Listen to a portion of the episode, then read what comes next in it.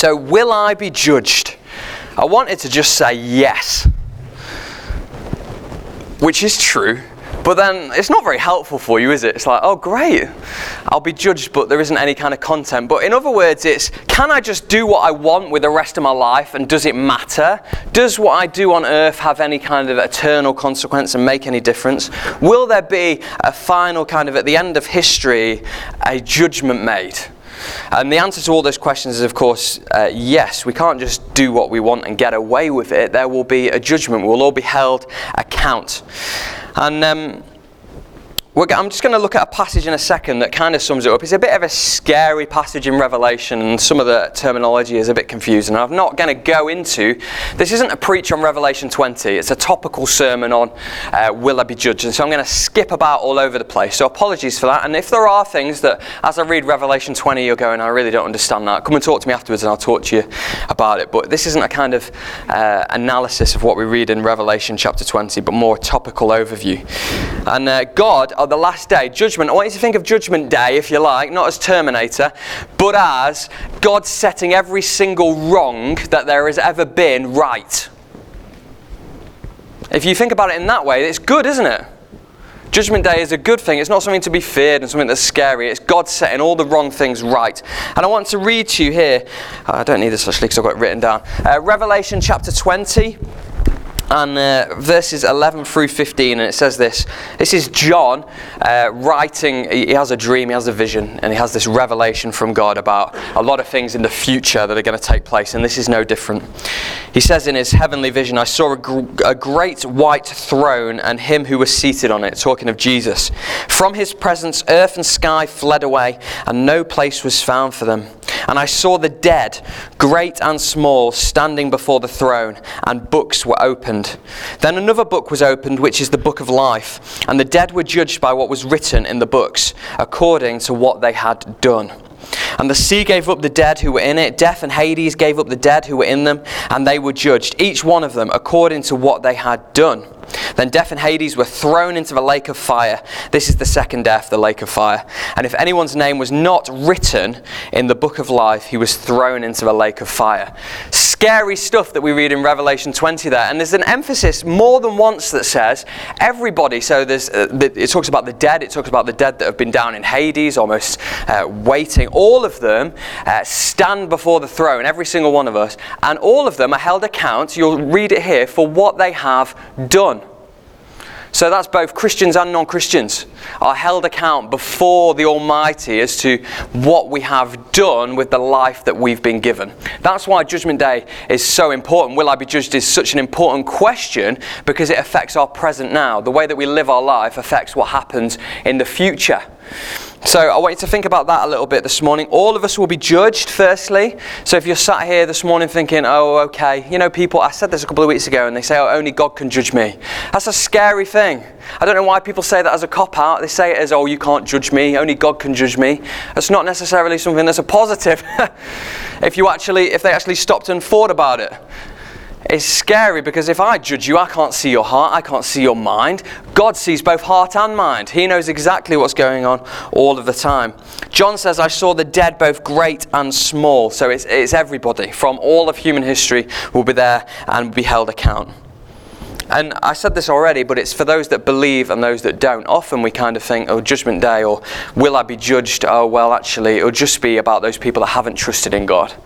No, actually, the Bible's quite clear that all people, Christians and non Christians, will be held account now, as a Christian, there's some good news which I'll get to, but we will all stand before Jesus and have to make an account for what we've done with the life that we've been given.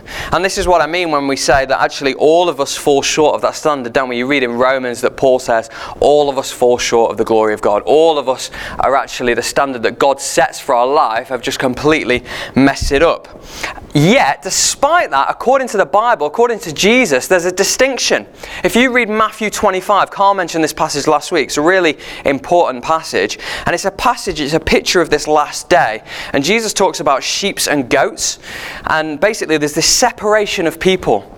And uh, on the last day. And it's based on those that trust in Jesus and those that don't. That's the only distinctive. We've all messed up. We've all. So if it was all about whether we'd uh, messed up, we'd all be in one camp. There wouldn't be a division of people. But there's this division of people. Those that are sheep, uh, which are the righteous. In other words, those that have trusted in Jesus for salvation, and those that are the goats. I don't know what he has against goats, but they're the wicked.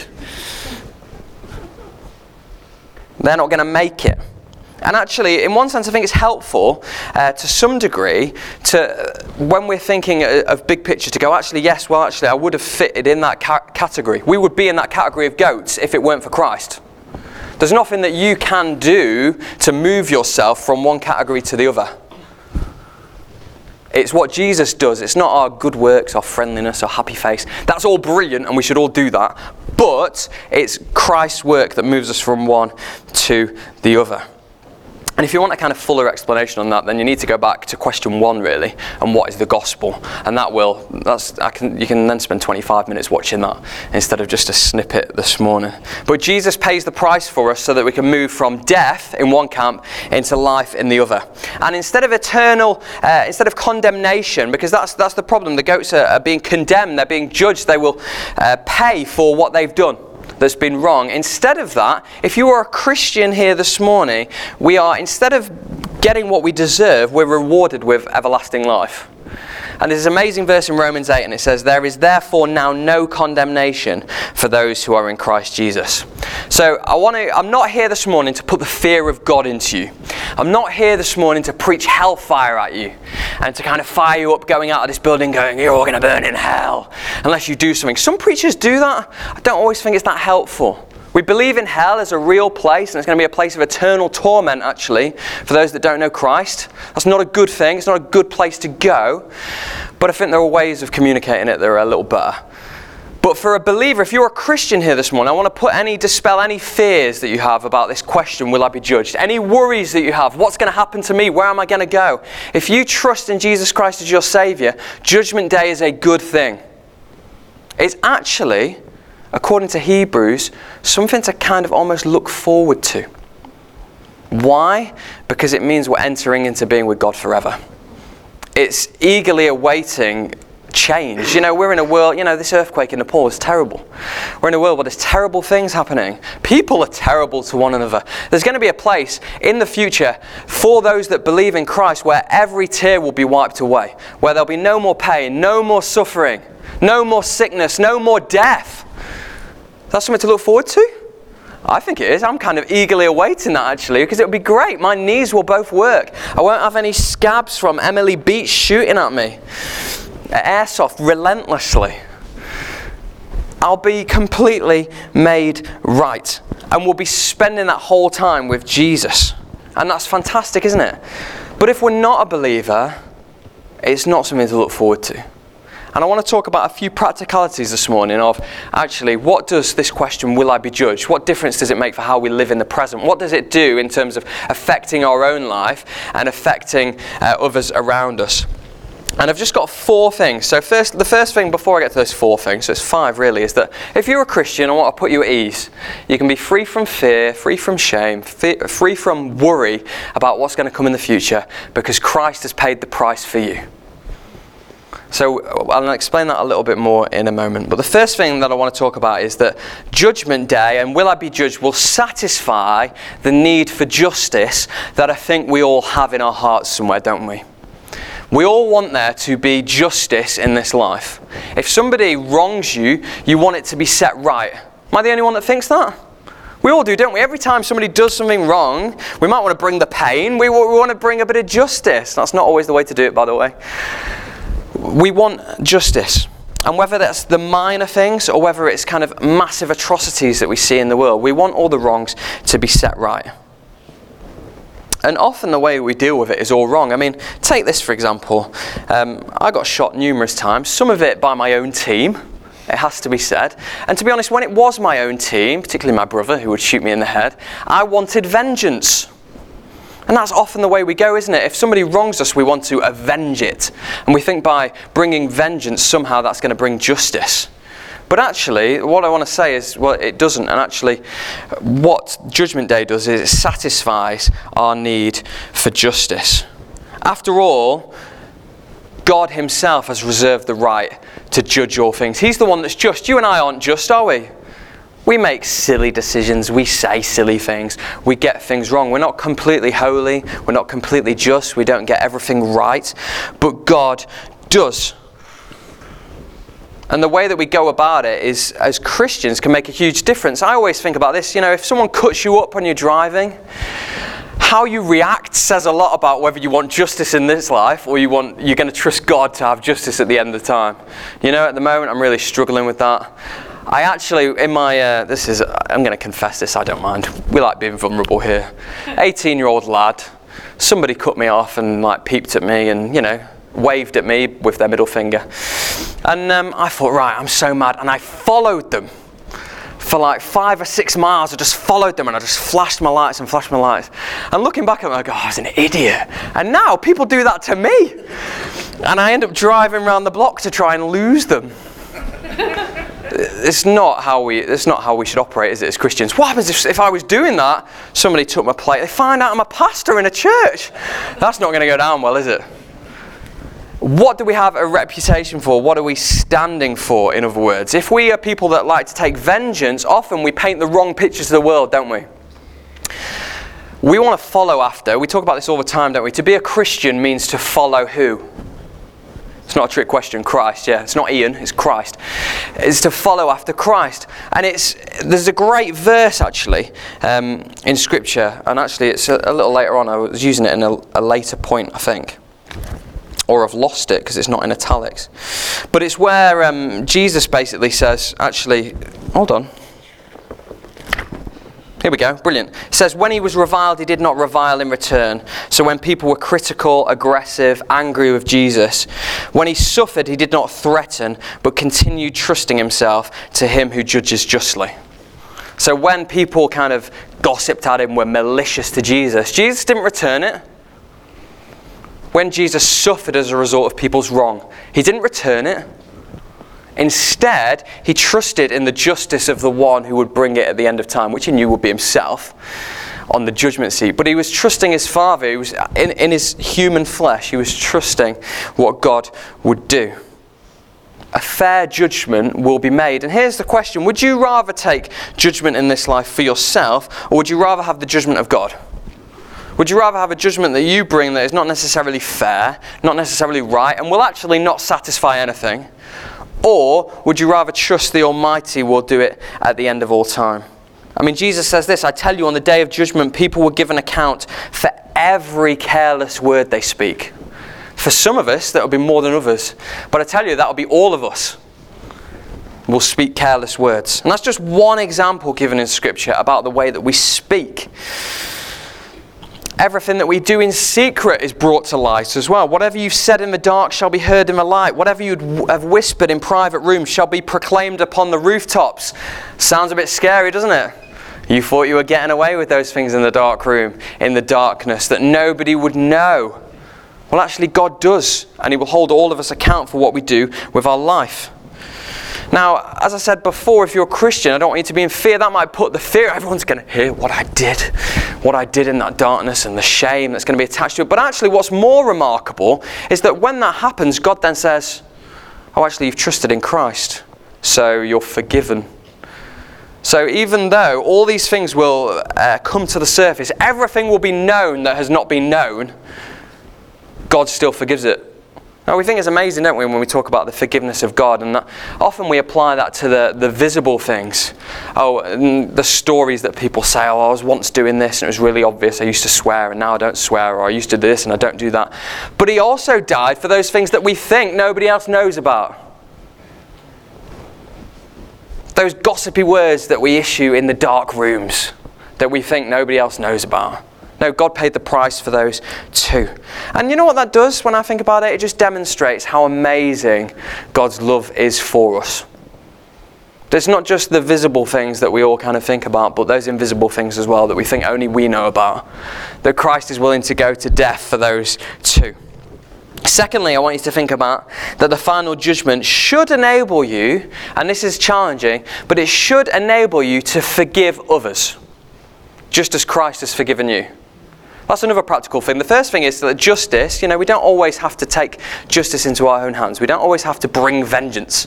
In fact, God reserves the right to bring vengeance, okay? So that's the first thing. We don't always need to do that. Sometimes it's better to stay quiet. Sometimes it's better to not give an account for yourself and defend yourself. We all want justice, don't we? And we're to trust the governments and the police forces, and we're right to report crimes when they happen. That's not what I'm saying. We're not supposed to ignore those things. But if someone gossips and is malicious to you, you shouldn't gossip and be malicious back. You don't need to defend yourself. You don't need to take vengeance on them. You just trust that God will make things all right and actually pray for them. There's a little challenge for you. Next time someone slags you off, don't slag them off, pray for them. What a difference that would make to our community. What a difference that would make to churches up and down our nation, right? It would make a huge difference. If someone's critical about anything, stop them. Say, I don't, I don't want to hear that, I don't want to join in. And then actually, maybe don't say, oh, I'm going to pray for you because you're getting it all wrong. But then quietly afterwards, be like, I'm just going to pray for you.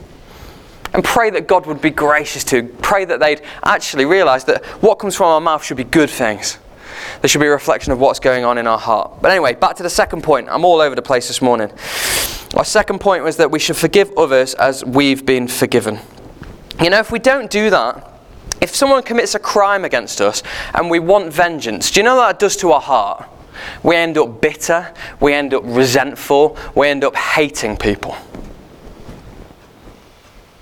I can speak that from my own experience. There's certain people I've found very difficult to forgive for certain things over the course of my walk with God. But if I don't forgive them, if I don't actually give it to my Father in heaven, it just stews me up. I just end up bitter. I end up resenting people for doing things for me. And what that means is I'm not actually trusting that God will be the one that causes all judgments on the last day. I'm kind of trusting myself again.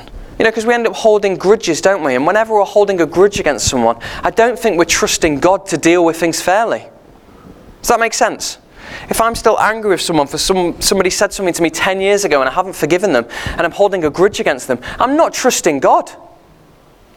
I've not given it to Him. I've not said, God, I can't deal with this, I can't handle with this, and I'm going to trust you to deal with it, whether it's in this life or it's at the final thing at the end of time.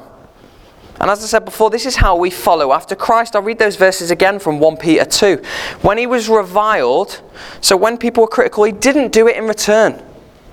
When he suffered, he didn't threaten them in return, but he continued to trust him who judges justly. And I just was thinking about that verse quite a bit recently. And how we how you react during conflict, how you react when someone has a go at you says a lot about what you believe and it says a lot about where your trust lies. How you react to people that are different to you says a lot about where your trust lies. I remember uh, once, actually, it was in the last kind of five or six years, standing in a church building and I just fell to my knees, tears streaming down my face, and I'm pleading, pleading with all that I am that God would bring justice now. That God would right the wrongs that had been wronged to me in that moment. And I was there for a couple of hours, just absolute wreck. And you know what? There was no intervention. Nothing changed. There was no miraculous bang, lightning struck from heaven and it was all made right. That didn't happen. But I tell you what did happen. In that moment, after a bit of weeping and a bit of time, I knew uh, God took me to some scriptures and, and various other things that God would defend his people, whether in this life or at the end of time come judgment day. That Jesus ultimately would put the wrongs right. And it was if God was saying, No, you've got to trust me. Yes, there's things that are going wrong. Yes, there's things that haven't been easy. And that will be the same for all of us. I bet you can all think of people now that there's a bit of resentment or a bit of bitterness or you haven't forgiven them. And God say, No, I know that's not easy, and I know you've been wronged, but trust me. That's what He wants from us. He wants us to follow after Him, to trust Him. And when we don't, and when we seek vengeance, we're not doing that. And so, the most powerful thing that we can do is to forgive. and it's completely countercultural. It's, it would seem like weakness to the world, but in fact, it's incredible strength. I remember in school there was this, uh, there was this bully called Lewis, and he was bad. I mean, he was big. I mean, primary school was the first instance I went up to him and punched him in the face. That was a mistake. That's where it all started, actually. He was bullying my mate, so I lamped him one. And then for the rest of my school school years, this guy made my life a misery. And like, you know, year seven, everybody's about this big. I was about this big. And this guy is stacked. Like, I think he went to the gym and stuff as like a 13 year old boy. And he, everybody in school was scared of him. And it got to year eight or year nine, and I was getting a bit fed up with him. And he was on his rollerblades, and he was rollerblading around me, walking home from school, trying to wind me up. And so I just thought, I've had enough of you. And I pushed him, and he fell over a wall, banged his head, and went backwards. And you know, do you think that made it better? I felt great for about five minutes, but I lived in fear for the next three years. When is he going to strike me down? And sure enough, I got taken out on numerous occasions. I'm looking back, I saw him a few years ago, and that was a bit nervy.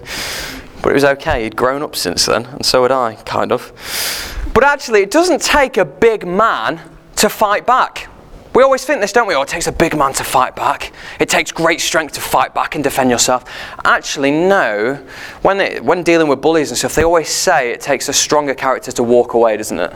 It takes a stronger character to actually trust that there will be justice and it will come from outside of yourself. And I think that's actually what it is like to be a godly man or a godly woman. It's to not take justice into our own hands, but instead say, I forgive you. Show them grace. Go the extra mile. Love them. You know, if I, instead of pushing him over on his rollerblades, if I'd loved him, if I'd said, Oh, Lewis, you know, this, what's going on, mate? And just chatted to him, and I might have still got punched a few times, but. It, you know, it would have been actually the godly thing for me to do. I would have set an example of what it looks like to follow after Christ to this guy. Instead, I just, I just caused more trouble for ourselves. And I think that's what happens when we take justice into our own hands. Often it just comes back to us furthermore. Thirdly, the third thing I want you to think about is this that uh, will I be judged? This question and answer of yes should, if you need one, I hope you don't need one, but should provide you with a massive motive for living righteously. It should provide you with a massive motive for living right before God. Now, we won't always get it right, but we should have some encouragement and some kind of motive to be getting on with it. Living right before God is not just about turning up on a Sunday or praying well, but it's kind of what I was just talking about there living a life that points to Christ. And I think it's using the gifts and abilities that we've been given as well, whether that's um, possessions, finance, time, whatever we have been given to use for him. Matthew 25, that same passage as the sheep and the goats that I talked about earlier, Jesus says this. He says, For I was hungry and you gave me no food. I was thirsty and you gave me no drink. I was a stranger and you did not welcome me. Naked and you did not clothe me. Sick and in prison and you did not visit me. Both Christians and non Christians, church, will be held account for what we do or what we don't do in this life. Both what we do using our gifts and abilities, but also what we don't do. If we have gifts, abilities, if we have time, if we're time rich, if we have finance and we're not using it for the right things, I think we'll be held account. I think God will say, Well, what did you actually do with all that I gave you? Did you just accumulate wealth for yourself? Or did you clothe the hungry, uh, feed the hungry, clothe the naked? Did you do those things? There's a genuine sense as you read through Scripture of you've been given this life to make much of Christ if you're following after Him. What are you doing with what I've given you? I think God will say, Dan, what did you do?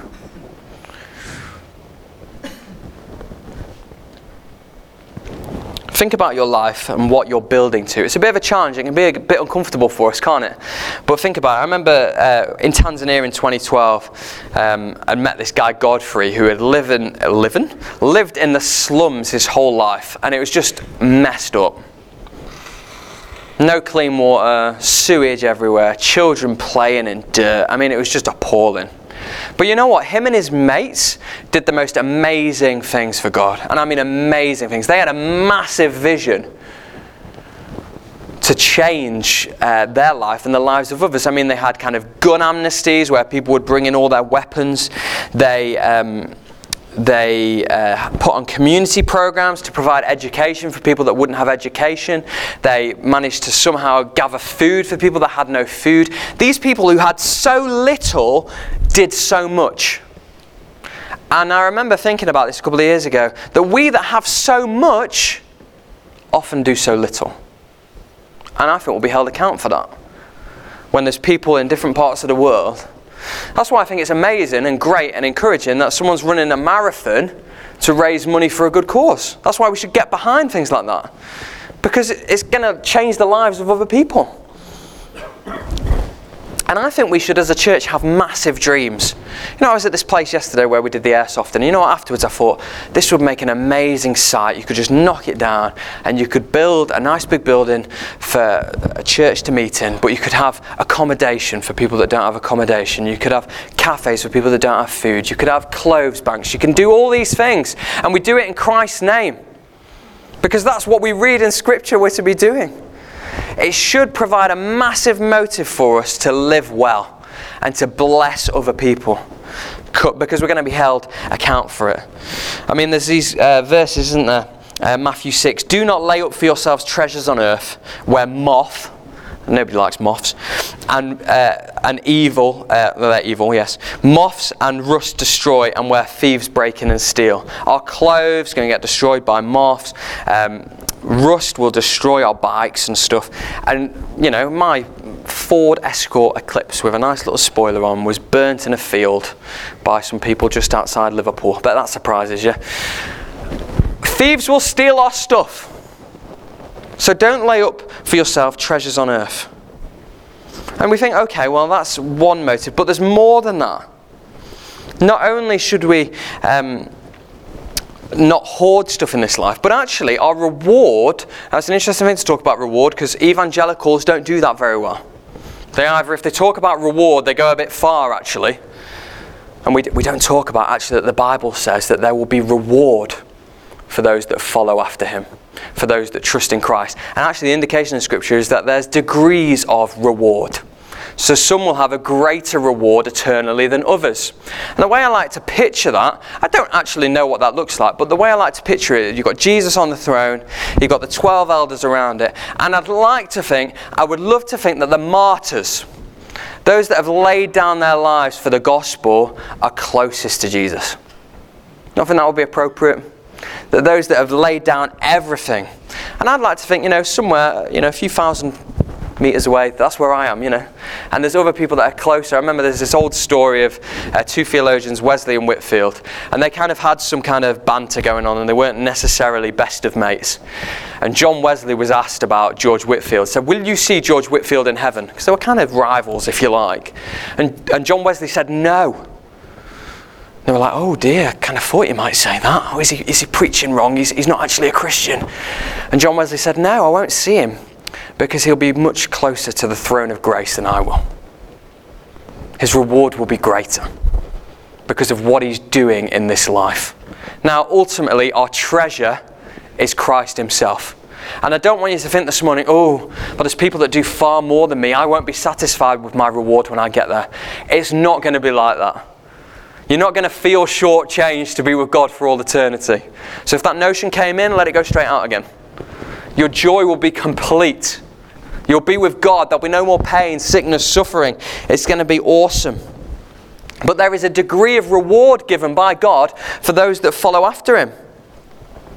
That's exciting, isn't it? Don't know what that looks like quite, but it should provide us with more motive if we needed any for righteous living. That actually my riches and my reward will be in heaven.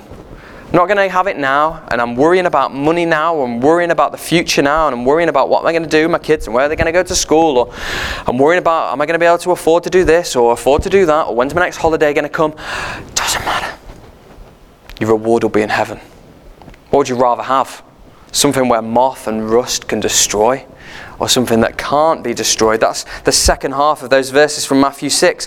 But lay up for yourselves treasures in heaven, where neither moth don't know if that means there's no moths in heaven, that would be awesome. Nor rust destroys, and where thieves do not break in and steal. For where your treasure is, there your heart is also. And lastly, and you might have thought, why hasn't he got to this? And I think most importantly, this question, will I be judged, should provide for you, if you need one, a motive to speak about Jesus, a motive to tell people about him. The reality of those a little bit scary kind of verses in Revelation 20 is this some people will be with God forever, some people will not. Hell, and we believe this at Redeemer King, hell is a very real place. And people will go there for all eternity. We don't believe in annihilationism. We don't believe that they'll be put out of their misery. You read the Bible, and it seems that there will be eternal, eternal suffering for people that don't know Christ as their Lord and Savior. What more motive do we need when we answer this question Will I be judged? Now, some of us, we might be worried about what that looks like. And I think it's twofold. It's one, living a life that demonstrates that Christ is Lord, but also speaking about it. It's both and. And I think that's pleasing to God when we do both. Seriously, there are so many people that are heading towards hell. And we've met Christ, our life has been changed completely. And we've got to speak about it. I don't think I've told people this before, but when I was about 19 years old, um, I had a vision of what hell looked like actually. And it was pretty scary at the time, and I'd not researched the Bible, I'd not looked through.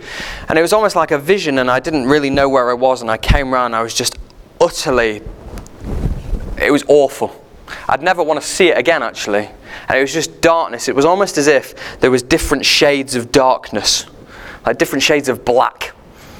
And just, just this feeling and presence of just evil and separation from God.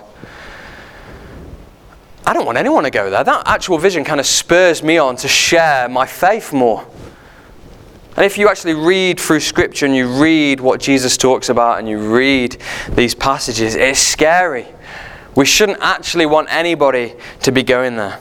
Now, we can't save people. You can't save someone. You can't argue them into the kingdom because they can be argued out of the kingdom. But what we can do is we can speak about Jesus. We can point to Jesus. We can say, look, Christ has changed my life. He can change your life too. And there might be some of you here this morning I don't know that actually are kind of sat on the fence a little bit, or what I just talked about makes you uncomfortable. There is no sitting on the fence. There's sheep or goats, actually. There's not some sort of hybrid, some crossbreed. That's not in the metaphor or the picture. We're either in God's kingdom or we're not. We're either trusting Jesus alone for salvation or we're not trusting Him. And so I want to put this challenge out to you this morning. Whether you are young or old, it does not matter. Have you put your trust in Christ? And if not, why not? And actually, today is as good a day as any to change your eternal destiny. That's why this question is so important will I be judged? Because what we do in this life really matters. What we believe right now has eternal consequences. And not just for you and I, but for our town, but for our nation, but for our world. And that's why, church, we've got to be desperate to see people saved. That's why we've got to be desperate and, and pleading with God for Him to show His grace. That's why we've got to we've got to do these things like serving people, why we've got to clothe those that don't have clothing, why we've got to feed the poor, why we've got to be salt and light to people, we've got to be like Christ because it all hangs in the balance for so many people. And we have such a place to go from to be able to uh, talk about Jesus who's dealt with our sin and can change lives forever. So I just want you to think about that when you, you know, next time people say, oh, I'm going to be judged or will I be judged is great if you're following after Christ. And it should mean that we don't necessarily pursue our own justice and take vengeance. It should mean we're quick to forgive others. It should mean that we live righteously. And it should mean that we actually are equipped for evangelism because we know what's at stake.